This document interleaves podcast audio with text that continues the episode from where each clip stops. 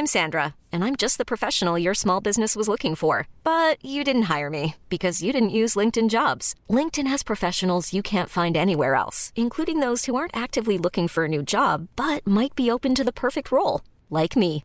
In a given month, over 70% of LinkedIn users don't visit other leading job sites. So if you're not looking on LinkedIn, you'll miss out on great candidates like Sandra. Start hiring professionals like a professional. Post your free job on linkedin.com/achieve today. Many of us have those stubborn pounds that seem impossible to lose, no matter how good we eat or how hard we work out. My solution is PlushCare. PlushCare is a leading telehealth provider with doctors who are there for you day and night to partner with you in your weight loss journey. They can prescribe FDA-approved weight loss medications like Wegovy and Zepbound for those who qualify. Plus, they accept most insurance plans. To get started, visit plushcare.com slash weight loss. That's plushcare.com slash weight loss.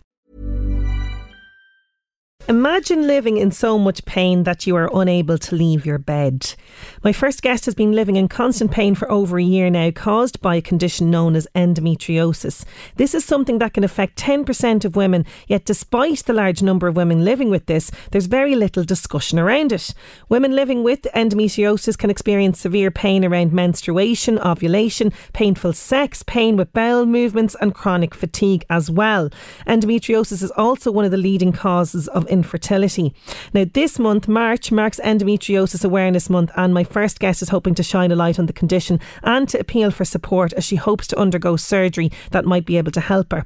She set up a GoFundMe account to help fund the surgery and she's looking for donations. I'm delighted to welcome Ella King from Drogheda to 11 to 1. How you doing, Ella? Hi, Sinead. Thanks for having me. Listen, it's great to have you. Thank you so much for joining me to speak about this because it is such a personal experience for you. But take me back. When did you start noting, noticing that all was not right? Because we're, we're talking about a few years really of you living with kind of very bad periods, all of that. Yeah, so ever since I had my first period, I was having like very heavy bleeding, very extreme pain, like coming up to it during and after my period. I was having periods for about 15 days, 11 days average, like completely abnormal. Mm. And then um, when I started, basically in March, at the same time as the pandemic, I started having constant pain every day, period type pain. Okay, so you're pre- pretty much the, in the last year has been really just horrific for you. You know, Uh, tell us about the the pain. Like, how how would you describe it? Like, you you would have had to take into the bed really for this. Yeah, so it was kind of like there's different types of pain. I'd have like stabbing pain and then like cramping pain. It differs every day, and I, I can't really plan for anything because the, the pain kind of just takes over itself. And ever since last March, I've practically been in constant pain more or less all the time. And you've missed an awful lot of school with this as well.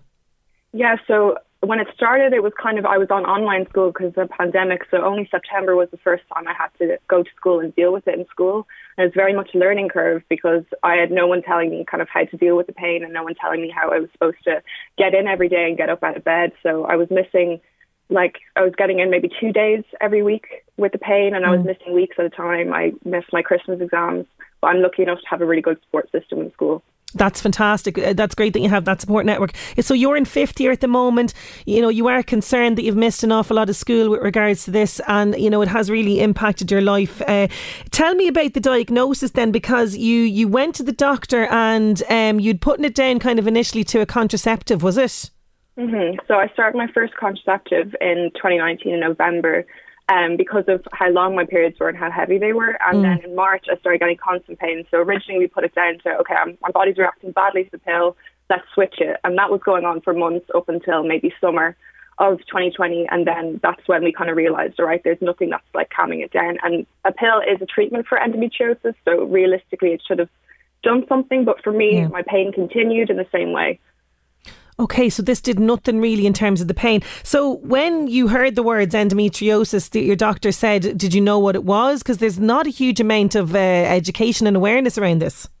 Yeah, so I didn't, my doctor actually didn't tell me originally. Okay. I had been searching my symptoms online, trying to find a reason for why I was in so much pain. It was a very confusing time for me because there was really no information out there and no one was kind of giving me an answer. Um, by the time my doctor actually turned around and said, okay, endometriosis is a possibility, I had already known about it, but it took a while for anybody to actually explain it to me. And a treatment, as far as the treatment plan, last week was the first time a doctor actually planned it out for me. So I've been doing this for a year without much answers, and the only answers I had was ones that I had looked for myself. Okay, and did you feel like I know maybe your own doctor was quite supportive, but did you feel that maybe you know you, you weren't being taken seriously with regards to you know the pain that you were experiencing? Because I know from talking to other women in the past about this that they find that they can be kind of brushed off. A hundred percent, and I was lucky enough to have a good GP, but I went to A and E in summer of uh, 2020, and I was dismissed completely by a gynecologist after waiting seven hours. She told me my pain wasn't abnormal, and at this point, I had been in constant pain every day for five months. And the treatment she gave me was a pill I had tried and a painkiller I had tried, and just told me to wait it out for three months. And luckily, I am the person I am, and my family are who they are, and we pushed and pushed. But it really takes uh, like women to have to advocate to actually get their voices heard in this health system and that's the real issue. That you're you're right, and you're not the first uh, woman to say this to me. Absolutely. So, can you explain what endometriosis is? Like, do we know what causes this? So, endometriosis is where um, tissues similar to the lining of the uterus grow on other organs. It's an entire body disease. It's been found on every organ, including the brain. Um, and they don't don't know what causes it. Sometimes it can be genetic. Um, often, if your parent, your mum has endometriosis, or their grandmother has endometriosis, you can have it. But there's no real link and no real reason why it cause, starts growing. Okay, so I didn't even realise that it can reach as far as any organ. I thought it was just kind of the womb, the uterus, that kind of thing. Yeah, it's been found on every organ. It wow. can go up into your lungs. Some women can have breathing difficulties. It can go around your bowels, your kidneys. It can really disrupt like your entire system. And you know, we, we spoke about this, um, you know, before as well. But you know, a lot of women, you know, you you had a struggle to get an official kind of diagnosis on the, on this. A lot of women can go undiagnosed for this. Again, is it? Do you think it's because there's not enough education around it, or do you think it's because women feel embarrassed, ashamed to talk about it? Well, there's a complete lack of education about endometriosis and kind of other gynecological issues. Like we should be taught in schools when you're told about your period that these mm. are some issues that are very, very common and that pain is abnormal. If you're suffering that much and it's stopping you doing things and you're having like prolonged periods, it's not normal whatsoever. And I think there's a stigma around periods and women should expect pain, which just isn't the truth. If you're like, if it goes to a point where it's debil- debilitating and you're stopping doing things, none of that pain is ever going to be normal. And there's like that often contributes to it and a lack of research and a lack of funding for endometriosis. is such an unknown disease and the fact that the only treatment you can get is a surgery is just in this day and age yeah, it's it's bizarre, and and like you know, as you mentioned there, there's no sort of definitive cure around this, but there is a surgery um, that you can sort of. You've researched this yourself. Uh, tell me about this surgery. Is it? Am I pronouncing this right? Is it laparoscopic surgery? Is that how you pronounce it? Yeah, laparoscopy. Yes, yes, that's it. Uh, so tell me what what exactly does this entail? So it's a keyhole surgery um, where there's small incisions on your stomach where a camera is inserted, and um, basically that's the only sure way you can find endometriosis. You can have an internal ultrasound, an ultrasound, an MRI to kind of check for it, but that's not guaranteed because organs can be in the way and stuff like that. So you could still have stage four endometriosis and not show up on an MRI. Um, so what a surgeon does is stick a, a, camera in through these incisions. They look around, and then excision, which is a removal method for the endometriosis, they can use excision or ablation, which is a kind of a burning, but the excision does the most for pain relief, and then women can get up to five years pain relief from that excision.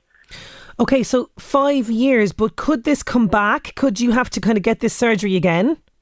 Yeah, hundred percent. There's no way of stopping the growth. There's, okay. there's ways of fighting pain relief and, and fighting the kind of chronic pain and symptoms that come with it, but there's no way to stop the endometriosis cells growing.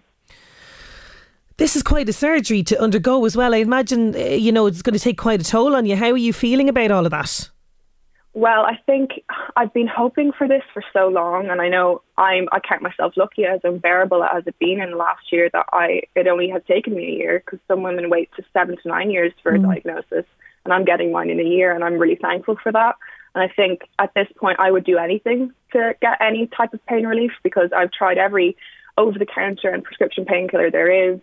Like we've looked down physiotherapy, like everything that you could possibly do, I've tried. So this is really the only way that I can get any pain relief and kind of get back to some normal. Yeah, and get back to your normal life is right. So you have set up a GoFundMe page which is doing quite well. So many people have donated, which is fantastic to fund this surgery because there is huge costs involved in this. How can we help? How can we support you?